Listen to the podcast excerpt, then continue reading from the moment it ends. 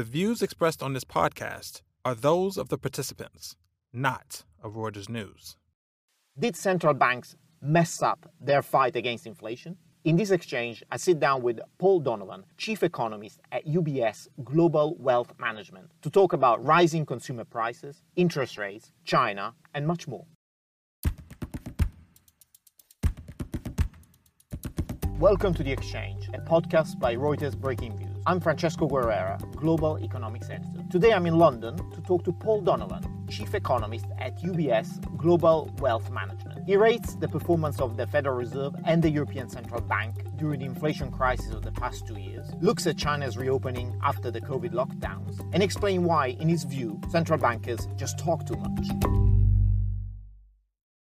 Well, thanks so much for being with us today. Thanks for the opportunity.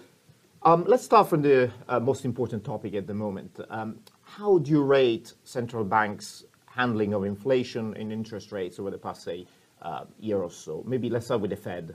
Well, I think generally what we've got to recognize is uh, central banks have have actually dealt with inflation relatively well. Mm-hmm. Now, that might sound surprising when we've had such a long period of high inflation, but what we've really had are these three uh, separate inflation waves the transitory inflation uh, of 2021, which was transitory. I right. mean, the, the, the, Fed was quite right about this. It did come down. Mm-hmm. Uh, but that was then immediately followed by the effects of the war in Europe. Mm-hmm. And that, of course, has, has elevated energy prices and created a second inflation wave, and then this final inflation wave, which is very much profit led. So I think that central banks were right in their approach back in 2021 to say, look, no need to panic, this isn't going to last, because they were quite right. The Fed, in particular, mm. has presided over a simple collapse in durable goods price inflation in 2022. I mean, it's an astonishing collapse from an all time record high mm-hmm. to deflation in less than 10 months. I mean, it's absolutely astonishing. So that was temporary. It that was all temporary. It, it went up and quickly. came down yeah. again. Mm-hmm. But then, of course, they were, they were rather blindsided, as weren't we all, uh, by the war in Ukraine. Um, and then I think the the final stage where I would be more critical, particularly of, of the Fed and the ECB, is that as we've moved into a profit-led inflation cycle, which is very unusual and doesn't tend to last very long, mm-hmm. what we have seen is a rather incoherent explanation mm-hmm of how policy is supposed to deal with that. So you've got Powell saying, well, inflation's high, so we're going to hike, but he's not explaining how those rate hikes might squeeze profit margins, force companies to uh, reduce their prices and, and, accept slightly less profit. And, and that, I think, is the key problem. And so let's unpack, because mm. you've been one of the economists who's really identified and talked about mm. this profit-led uh, part mm. of the inflationary cycle. Let's explain a little bit how you see that. So, how, how does it work in profit-led inflation? So, of course, companies make profits all the time, and there's nothing wrong with that. Uh, that's that's what normally happens. What what we have though is simplistically there are two sorts of companies in the world. There are companies that are selling very sort of standardized products. Yeah. Companies where you don't have uh, a lot of repeat business, where you know, the customer doesn't come back. Yeah. Those companies tend to have strong pricing power all of the time. Yeah. So demand up, prices up, demand down, prices down. That's how it works. Mm-hmm. So think if I'm if I'm trying to sell you a used car, mm-hmm. I never want to see you again once I've sold you the car. Yeah. So I am going to try and get as much money out of you as I can when I sell you the car because I don't care what you think about me afterwards. Yep. But then you've got this second group of companies that have far weaker pricing power normally because they need customers to come back to them. Yep. They've got a strong brand. You know, it's, it's all very important to them. So supermarkets are a good example of this. Mm-hmm. These companies tend not to raise prices mm-hmm. um, uh, aggressively because the risk is that they lose their customers and then it's very, very difficult to get them to come back again. Mm-hmm, mm-hmm. Now, what has happened in the last six to nine months is this second group of companies mm-hmm. have been able to increase their profit margin yeah. um, and pass on price increases that are more than their cost increases. Right. And the way that this has happened is demand until recently has generally been quite strong in most major economies because yeah. uh, it's difficult to pass on price increases if demand isn't strong. And then, secondly, they've had a story to tell. Mm-hmm. That's what we call narrative economics. So they go out and they say, right, well, you know, the war in Ukraine, terrible thing price of wheat is up 20%, so we've got to raise the price of bread by 15, 20%. And that's what's happened in Europe. Yeah. And consumers believe that story and they say, oh, yes, that's, that's a fair price increase. Right. Whereas economists say, what's the price of wheat got to do with the price of bread? Right, right. Because you know, bread is 10% wheat, 70% labor, the labor costs are very low. Why aren't you cutting prices? Right. But because you can convince the customer the price increase is fair, the customer doesn't leave you, and so you expand the margin. So that's what we've been seeing these specific sectors where um, margin expansion has been coming through because customers have been persuaded Right. that it's a fair price increase, when in actual fact it's not. Even for companies that normally wouldn't have par- pricing power, though, you're saying the Yes. companies that normally would have to go with demand, so to speak, would, Yeah. uh, were able to push through pricing. Because they've, they've been able to sell this story. Now, this tends not, not to last very long. Firstly, as demand weakens, it becomes more difficult to do this. Um, and secondly, customers suddenly say, actually, I don't think that's fair. Right. So think about the windfall profit taxes that we've been seeing on energy companies. Yeah. That's because people are saying, hold on, yes, we know there's a war on, but your profit margin expansion is huge. And you know, this is more than just raising the price of gas. You're, you're making a lot of money off of this. Uh, Norway recently, this was very interesting, the Norwegian supermarkets raised prices. Um, and there was outcry, absolute outcry. And they suddenly decide, oh, actually, we didn't need those price increases after all. We'll take them back down again. Um, and that's a sort of demonstrating this, this potential resistance to price increases actually leads to a, a fairly quick reversal, uh, particularly for this group of companies that don't traditionally have pricing power. You know, they've taken advantage of the situation to increase pricing power, but it doesn't last forever. Nevertheless, it had a big impact on inflation. It's almost Yeah. like a, second wave or a third wave of Yeah. inflation. And you were saying that the central banks have had difficulty in controlling it, or, or at least in communicating how to control it. I think that this has been the problem. So, um, Powell, who let us remember is not an economist, has been talking about, well, we need to see the labour market uh, cooling off. Well, no, you don't. Um, the labour market isn't behind this inflation. And so he's sort of doing economics 101. I'm not actually sure he studied economics 101, but he's doing basic economics and saying, right, well, the uh, labour markets cause inflation, and normally they do. Labour markets cause inflation, so therefore inflation's up, I must weaken the labour market. But that's not what's going on. And what I think would have helped, and, and what um, uh, Fed Vice Chair Brainard has talked about, is the profit margin story. So we have heard members of the Fed talking about this, but they're not talking loudly enough about this.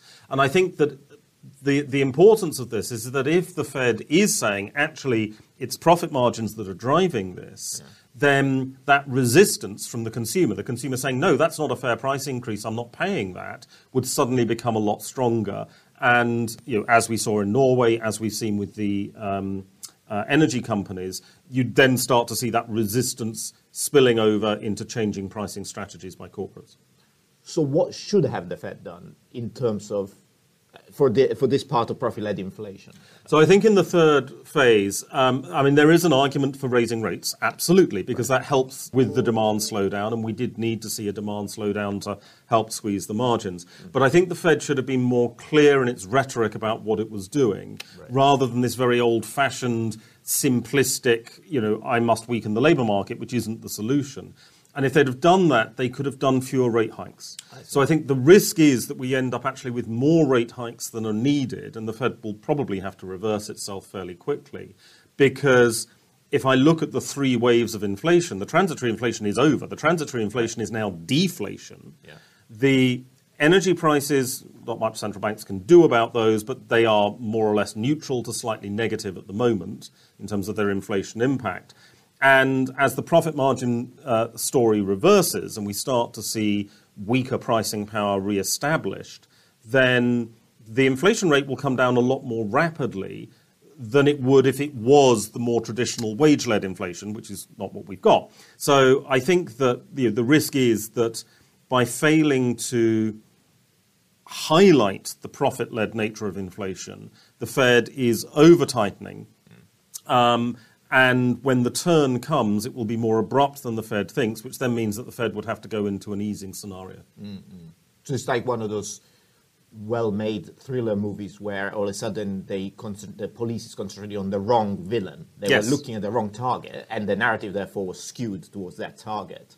But in terms of policy action, you think if they had focused on the right target, they would have hiked less or s- more slowly? I think they would have hiked more slowly, and I think that's the other thing. That the, I mean, the speed of the hikes is is astounding, um, and the the reason that that makes me nervous is that the quality of economic data in the US and elsewhere has deteriorated substantially. Right. Um, uh, you know, non-farm payrolls, for example, arguably the most important statistic in the markets, um, is based off a survey where the survey response rate has gone from 70% four years ago to 45% now. Know, a majority of the non-farm payrolls calculation is guesswork. Right. And so you've got a lot more volatility in terms of revisions to data. Yeah. And yet the Fed is, is saying, well, you know, this is, we're hiking very rapidly because the data's strong. And it's, well, is the data strong or are we going to revise this away?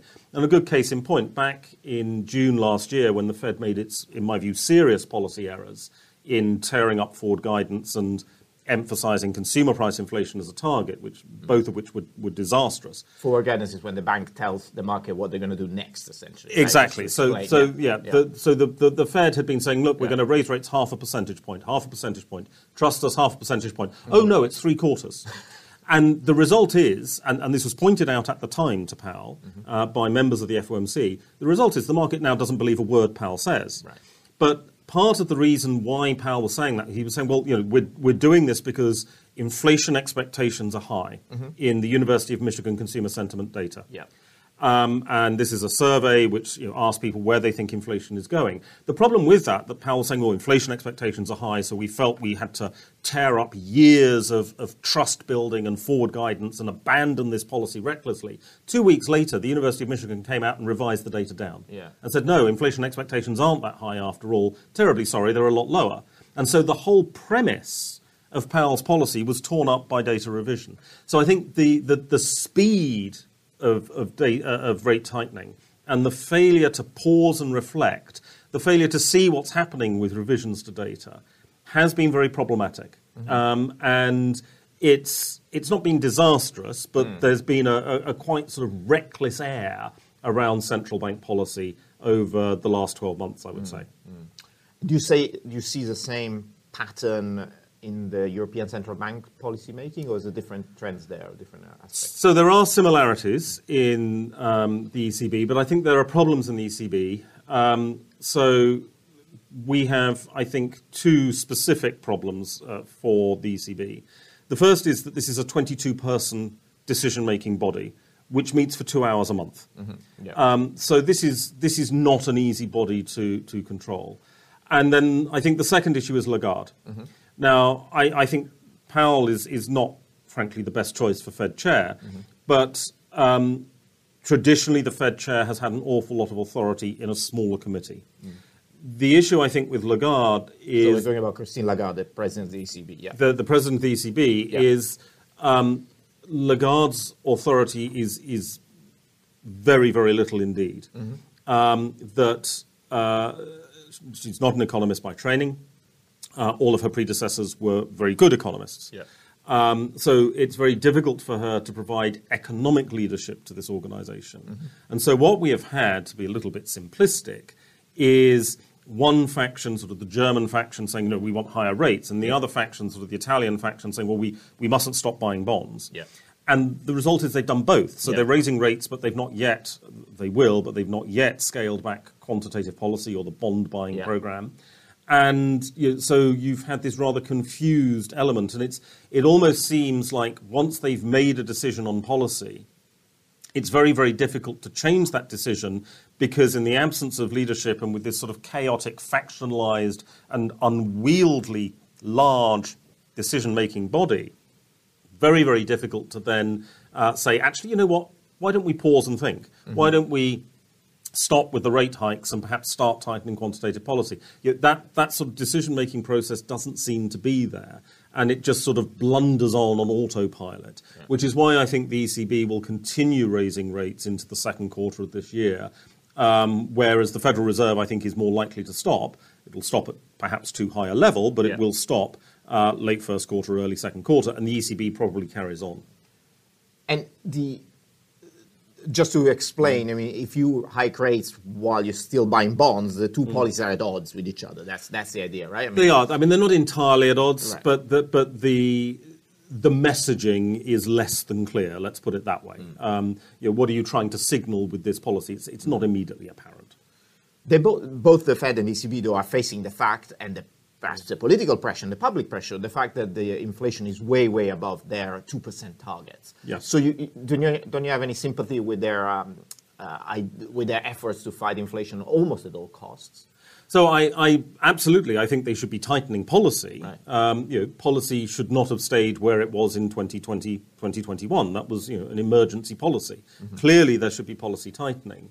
But I think um, the, the problem has been that they have not been clear about the causes of inflation. Right. They've not been clear about what they can influence with inflation. Yeah. You know, the ECB cannot bring down the price of natural gas in Europe. It can't. Right. I mean, unless it entirely crashes the economy and, and demand goes to zero, which of course it's not going to do. So there is a limit to what central banks can do.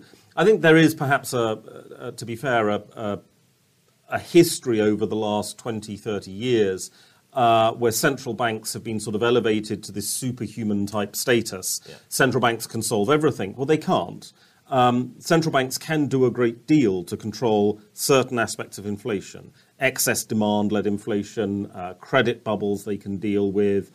Um, you know, they can, they can use their policy to try and smooth the economic cycle. You know, all of that works, but they can't control what we would call an act of God, like you know, a war. Um, they can't control a, a pandemic. And given the policies that were put in place in the pandemic, there was very little that they could do subsequently to control the transitory inflation of 2021. There was, Right. It was beyond their control. It was just one of those things that would disappear. Right. And with a bit of patience, you know, it would have gone away and did go away.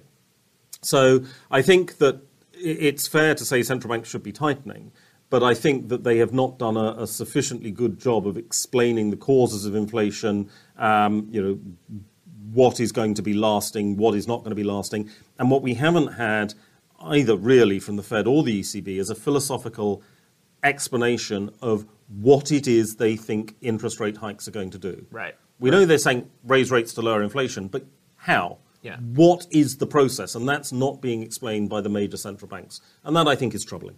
So that's ironic because you say they have uh, difficulties explaining what they're doing, but they, they can never stop talking, right? So they, they've been a very communicative bunch, uh, particularly Christine Lagarde. So in your very amusing daily audio comments, which also appear in, in an email, you often take Ms. Lagarde to task about her, um, you know, uh, vociferous uh, interventions. Why?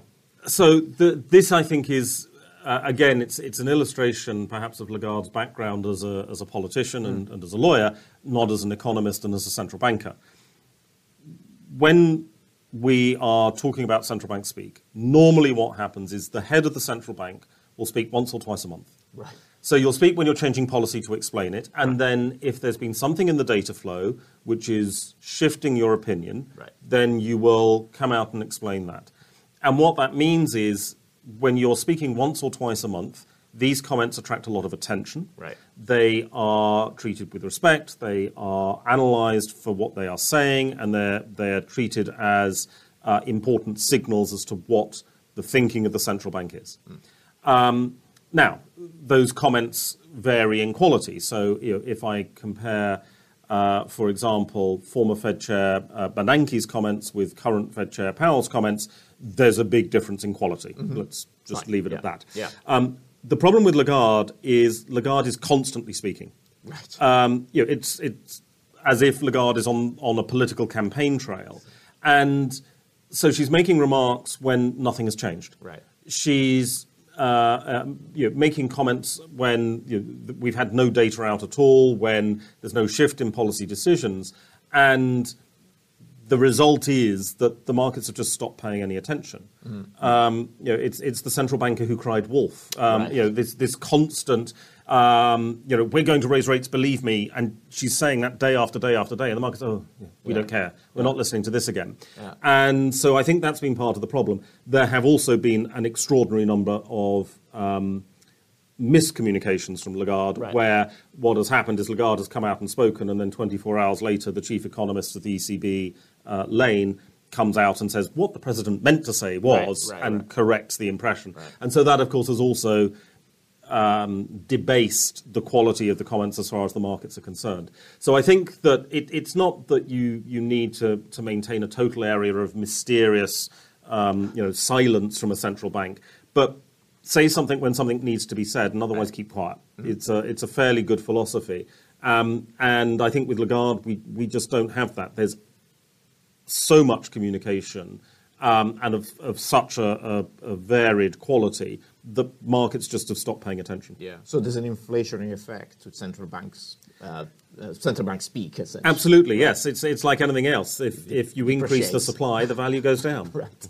Um, I want to shift the focus slightly to China. There's a lot of uh, well, there's a lot of debate within the economic uh, world about whether the sudden reopening of China after the, the COVID lockdowns would be inflationary or disinflationary for the world economy. How do you how do you see it? So I think it, it doesn't actually make that much difference. It's, it's worthwhile remembering the Chinese economy, I mean, it matters a lot to, to companies. Um, uh, China's domestic demand doesn't matter that much to the rest of the world um, because a lot of the domestic demand is very, very um, inward looking. Right. So, a couple of points I think about the reopening. The first is that um, just changing the regulations doesn't change anything. Um, it's fear that drives the economic consequences of the pandemic. That's always been the case. So, have fear levels started to come down in China? Now, the evidence is that they are coming down, but they're not collapsing. They're not. You know, we're Yeah. not at pre-pandemic levels because obviously you know, we've had another wave. There's been a lot of hospitalizations. Unfortunately, the death rate has gone up. So the fear level has been slower to come down, but it has come down. Yeah. So that means that the domestic consumption is picking up. The zero COVID restrictions, though, were not really limiting China's supply. Um, so the manufacturing sector was not disrupted in the way that it was during the initial lockdowns. Um, and at the same time, uh, we, we've already discussed the, the, the transitory inflation Yeah. uh, collapsing. Well, one of the reasons for that collapse is people are not demanding televisions and washing machines and furniture in the way that they were in 21 and early 22. So global demand has come down, and so effectively we've got excess supply for a lot of the stuff that China is producing. So the question now is, as China you know, ends its zero COVID policy, what is going to happen in terms of domestic demand? Well, as the fear level comes down, particularly as we get into the second quarter, domestic demand should improve.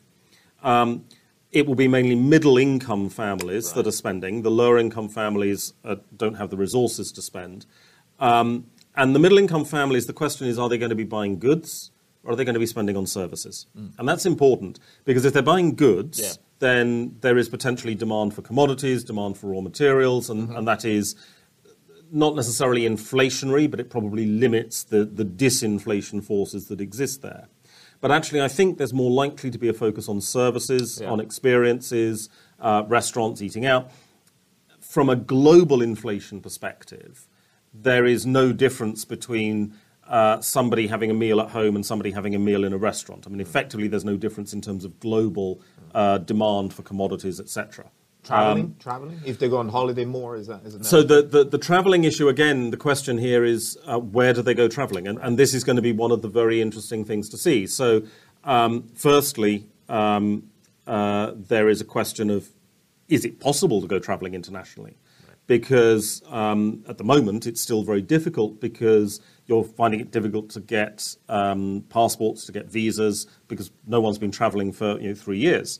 So uh, there's a there's a difficulty in uh, getting the necessary legal documentation. Yeah. There is also an interesting question about whether the Chinese government wishes to encourage the Chinese to travel abroad. Um, with some of the political tensions that we've got at the moment with the United States, uh, with uh, Japan, for Yeah. example, Yeah. um, is the Chinese government going to be happy to see Chinese tourists going to Japan when there's a dispute over uh, Japan banning the sale of, of chip making equipment Yeah. to China, or you know the balloon issue with the United States? So you could see here potentially a desire by the Chinese authorities to say travel all you like, but do so internally. yeah, yeah. Um, so I think that the idea that um, you know, Chinese tourists will be you know, swarming along the Champs Elysees or uh, you know, visiting Roppongi or, or Yeah. whatever in the way that they were pre-pandemic. I would be quite a lot more cautious about that, certainly for this year. Um, And I think, it, although we will see an improvement in international travel, which remains very weak at the moment, Yeah. it's not going to be an explosive boom in the next quarter or 2 Um, I would be more cautious than that at this stage. While at the same time, China will resume or, or keep uh, the disinflationary uh, role they've had in the world economy through globalization, though. So they will still produce. You said there's been no supply bottleneck, so they'll still produce these goods at lower That- prices. And Yes, I mean a, there has uh, been a debate about just how disinflationary or inflationary globalization is. I actually think globalization has been mildly inflationary. Oh, really? Okay. Because what you end up with is relative price changes. That China um, increases the supply of labor-intensive goods, which Yeah. is disinflationary, Yeah. but it increases its demand for commodities. It's a very inefficient consumer of commodities. Global aggregate demand increases as China's living standard rises, which of course is a good thing. But that means you actually get a relative price change, commodities up, manufactured product Yeah, down. As we look ahead, um, I think if the consumer in China uh, does resume spending uh, in services in particular, then there will be less need for infrastructure spending in China to stimulate the economy.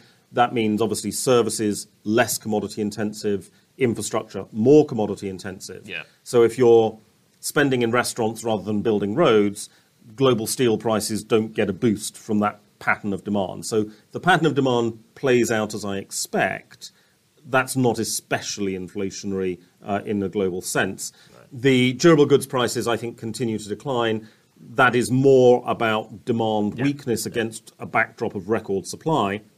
Remember, for the last uh, two years, we've had record global manufacturing output yeah. uh, you're beating the record every year. But now we're seeing this very sharp drop in demand.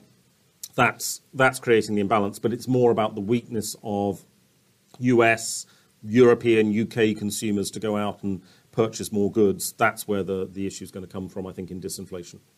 Paul, thank you so much for your time and insights. Thank you.